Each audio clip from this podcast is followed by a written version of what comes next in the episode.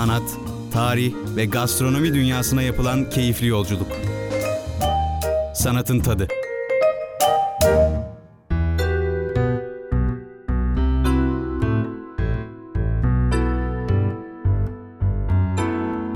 Merhabalar, ben Mehmet Kahyoğlu.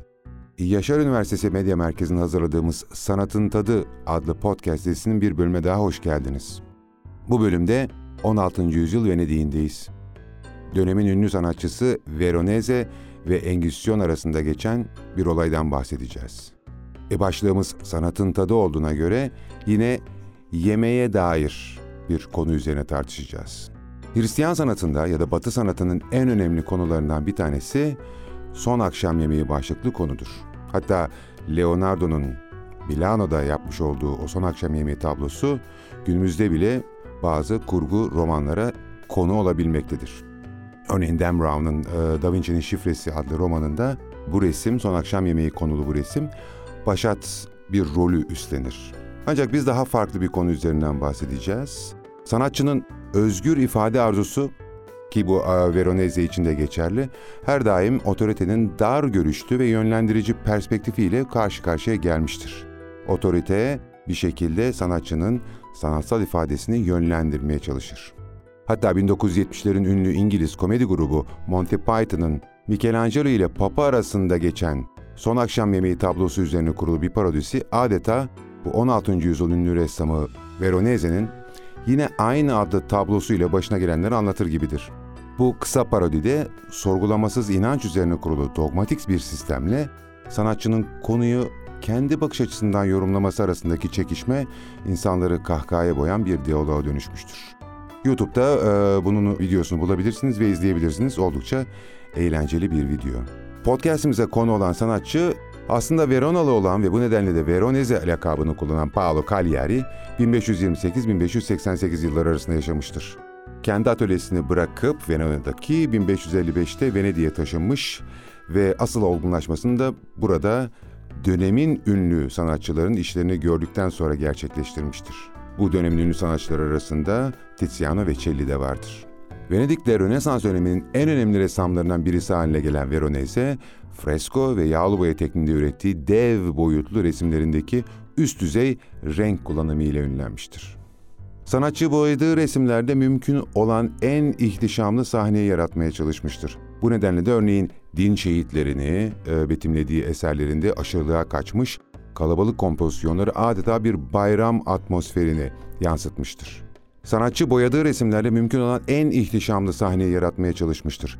Bu nedenle de örneğin din şehitleri ya da dini konuları ele aldığı konularda aşırılığa kaçmış, son derece kalabalık kompozisyonlarda adeta bir bayram atmosferi yaratmıştır. Hatta eserlerinde e, kullanmış olduğu kadın figürlerin estetik pozlarını veya zarif hareketlerini verebileceğini düşündüğü Tevrat öykülerini de yine eserlerine konu edinmiştir. Veronese eserlerinde konuyu aktarırken aynı zamanda Venedik'in o dönemde yaşamış aristokrat tabakasında yaşam tarzını ayrıntılarıyla aktarmıştır.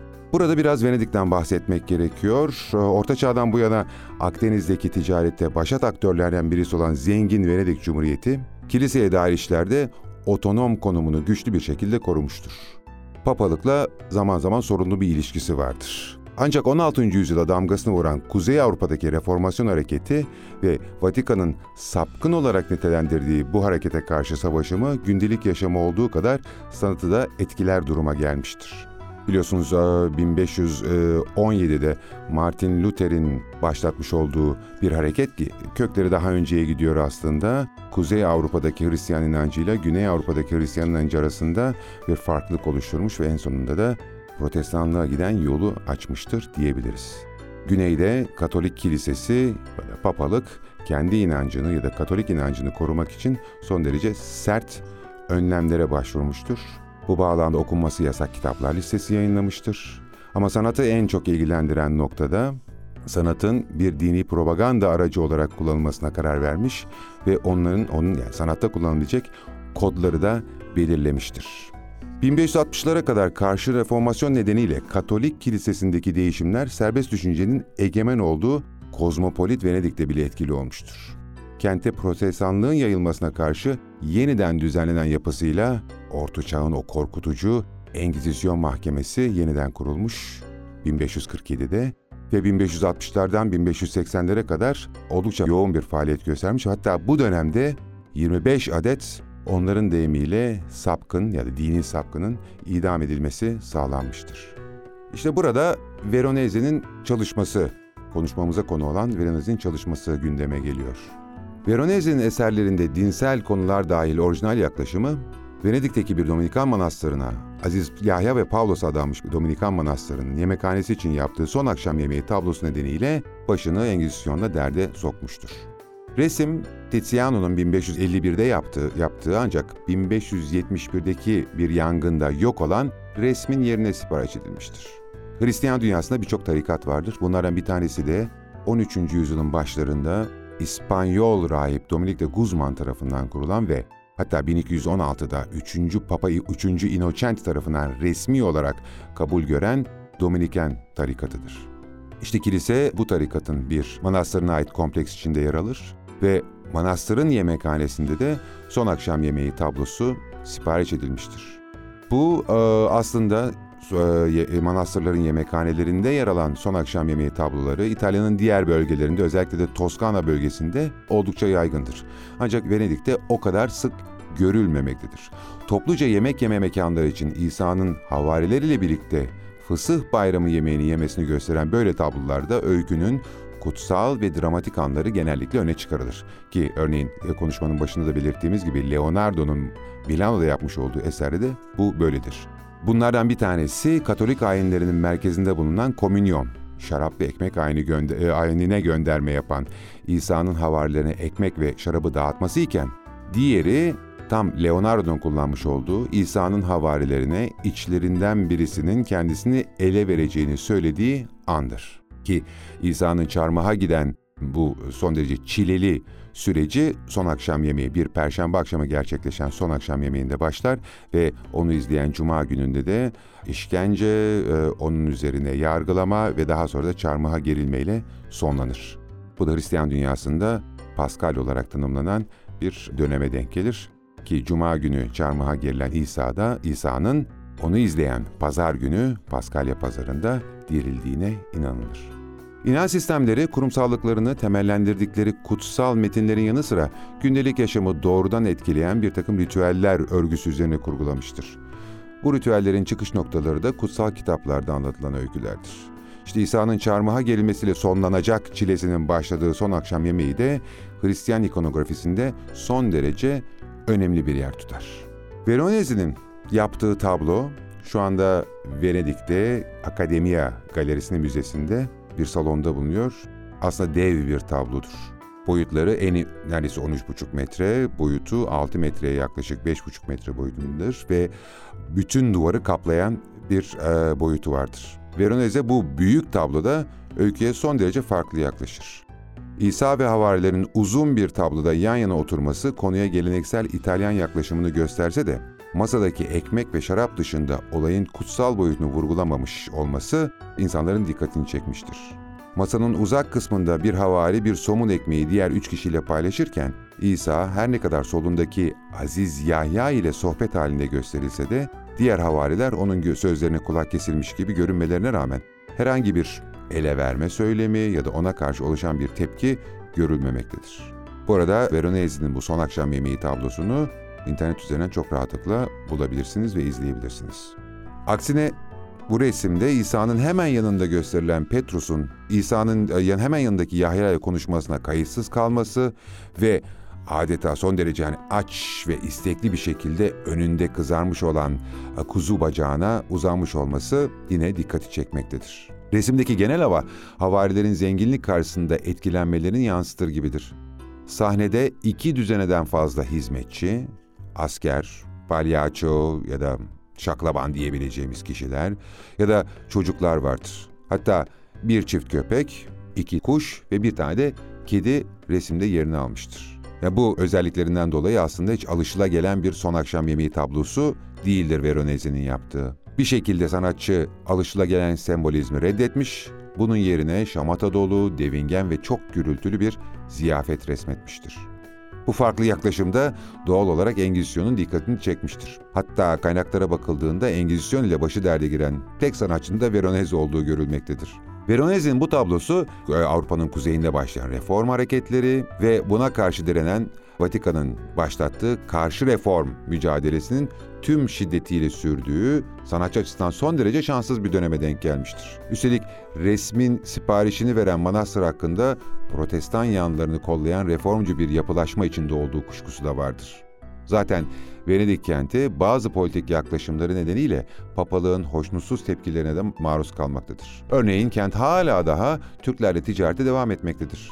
Çünkü Cenova ve Pisa ile birlikte Venedik 16. yüzyılda Akdeniz'in ticaretinde Doğu ile Batı'yı birleştiren Akdeniz ticaretinde önemli bir konuma sahiptir. Bu koşullar altında Veronese 18 Temmuz 1573 tarihinde mahkemeye çağrılır. Karşı Reformasyon Hareketi'nin stratejisinin belirlendiği Trento Konsili'nin son oturumları 1563'te gerçekleşen son oturumlarında dinsel sanat ele alınmış ki konuşmanın başında belirttiğim gibi Katolik Kilisesi dinsel ritüel içinde sanatın rolünü desteklemeye devam etmeye karar vermiştir. Sanat özellikle de resim sanatı 6. yüzyıldan beri Hristiyan kilisesi için çok önemli bir anlatı ve propaganda aracı ola gelmiştir. Ancak resimlerde kullanılan imgelerin ve resmedilen konuların belirli standartları olmasına dikkat çekilmiş, dinsel konuları ele alan sanat eserlerinin anlamı net bir şekilde iletmesi, yakışıksız, belirsiz ve din dışı ögelerin dışarıda bırakılması gerektiğinin altı çizilmiştir. Böyle bir yaklaşım hemen izleyen yüzyılda barok sanatı bir şekilde doğuracaktır. O dinsel ajitasyonun ve izleyene doğrudan o dinsel mesajın verildiği, teatral, dramatik sahnelerin yaratıldığı barok dönem başka bir podcast konusu olabilir tabii ki. Protestan ve Katolik çatışmasının merkezinde yer alan konulardan birisi Ökaristinin yani bu ekmek ve şarap ayinin doğası aslında ve Veronese'nin resminde de bu konuya açık bir gönderme olmaması resmin uygunluğu bağlamında ciddi sorunlar gündeme getiriyor. Veronese'nin bu sorgulamasının kayıtları günümüze ulaşmış ve bu kayıtlarda doğrudan tablodaki Alman askerliğinin varlığı sorulmuş örneğin. Reformasyona gönderme yapılarak Almanya'nın sapkınlar tarafından hastalık bulaştırılan bir coğrafya olduğu hatırlatılmış. Ayrıca kendisine bir son akşam yemeği tablosunda maskaraların, sarhoşların, Almanların, cücelerin ve benzeri küfre giren şeylerin resmedilmesinin uygun olup olmadığı da sorulmuş. Dönemin sanat anlayışındaki yenilikçi buluşlara yönelik bir eğilim olmasına rağmen yerleşik inanç ve ahlak kurallarına uyum da gözetilmekteydi. Örneğin İsa'nın ifadesi iyiliği vurgulamalı, Musa heybetli ve uzun çizilmeliydi. Ya da İsa veya Pavlos vaaz verirken resmedilecekse ressamların onları düzgün giysiler içinde resmetmesi beklenirdi. Veronese konuyla doğrudan ilgisi olmayan figürlerin İsa'nın bulunduğu merkezi mekanın dışına yerleştirdiğini belirtmiş ve savunmasını sanatsal yetkinlik ya da kendi imgelemenin rolünü vurgulayarak bir sanatçının ele aldığı konuyu gelenek ne olursa olsun istediği gibi ele almakta serbest olması gerektiği üzerine kurgulamıştır. Veronese'nin bu söylemi çekinceli de olsa sanatçının rolünü sert çizgilerle belirleyen dinsel sanatın kurallarına karşı çıkma olarak da değerlendirilebilir. Sonuçta ifadeyi sanatçı belirlemektedir. Sorgulamasının sonunda Veronese hakimleri ikna edemese de karardan resmin son akşam yemeği içeriğine uygun olarak değiştirileceği tümcesini çıkartarak resmin 3 ay içinde düzeltileceği hükmünü koydurmayı başarmıştır. Ve Veronese bu süreye uymuş ve resimde herhangi bir değişiklik yapmadan sadece ismini değiştirmiştir. Son akşam yemeği tablosu Luka İncil'inde söz edilen Levi'nin evinde ziyafet olarak değişmiştir. Ki bu olay Luka İncil'inde şöyle anlatılmaktadır. Bu olaydan sonra İsa dışarı çıktı, vergi toplama yerinde oturan Levi adında bir vergi görevlisini gördü. Adama ardımdan gel dedi, o da kalktı, her şeyi bırakıp İsa'nın ardından gitti. Sonra Levi evinde İsa'nın onuruna büyük bir şölen verdi. Vergi görevlileriyle başka kişilerden oluşan büyük bir kalabalık onlarla birlikte yemeğe oturmuştu. Ferisilerle onların dil bilginleri söylenmeye başladılar. İsa'nın öğrencilerine siz neden vergi görevlileri ve günahkarlarla birlikte yiyip içiyorsunuz dediler. İsa ise onlara şu karşılığı verdi. Sağlıklı olanların değil, hastaların hekime ihtiyacı var. Ben doğru kişileri değil, günahkarları tövbeye çağırmaya geldim. Sanatçı tablonun sağında yer alan merdiven basamaklarının birisinin üzerine eserin yeni başlığını ve konusunu tanımlayan Luka 5. bölüm yazısını yerleştirerek resmin yeni konusunu tartışma e, e, götürmeyecek bir şekilde tanımlamıştır. Veronese, Engizisyon'un itirazlarına Farisilerin İsa'yı itibarsız insanlarla yemek yediği için suçlamalarına verdiği yanıtla karşılık vermiştir. Sağlıklı olanların değil, hastaların hekime ihtiyacı var. Ben doğru kişileri değil, günahkarları tövbeye çağırmaya geldim. Böylece son akşam yemeği içinde uygun olmayan bu tablo bir anda isim değişikliğiyle Levi'nin evinde ziyafete dönüşmüş, içerik bağlamında da son derece uyumlu bir hale gelmiştir. Veronese, akılcı bir manevra ile resmini kurtarmanın yanı sıra sanat tarihinin anıtsal eserlerinden birisini gelecek kuşaklarına kalmasına sağlamıştır. Otoritenin buyurucu yaklaşımından doğan engelleri zekice manevralarla aşmak için de bir sanatçının dehası gerekir. Bu bölümde sanatçının sanatsal üretiminde ya da yaratısında ne kadar özgür olması gerektiğini savunan bir sanatçının daha 16. yüzyılda otoriteye karşı vermiş olduğu mücadeleyi ele aldık. Buna benzer konular sanat dünyasında mevcut ve ilerleyen bölümlerde de e, bu konular üzerine değineceğiz. Bugünlük bu kadar. Bir sonraki bölümde görüşmek üzere. İyi günler diliyorum.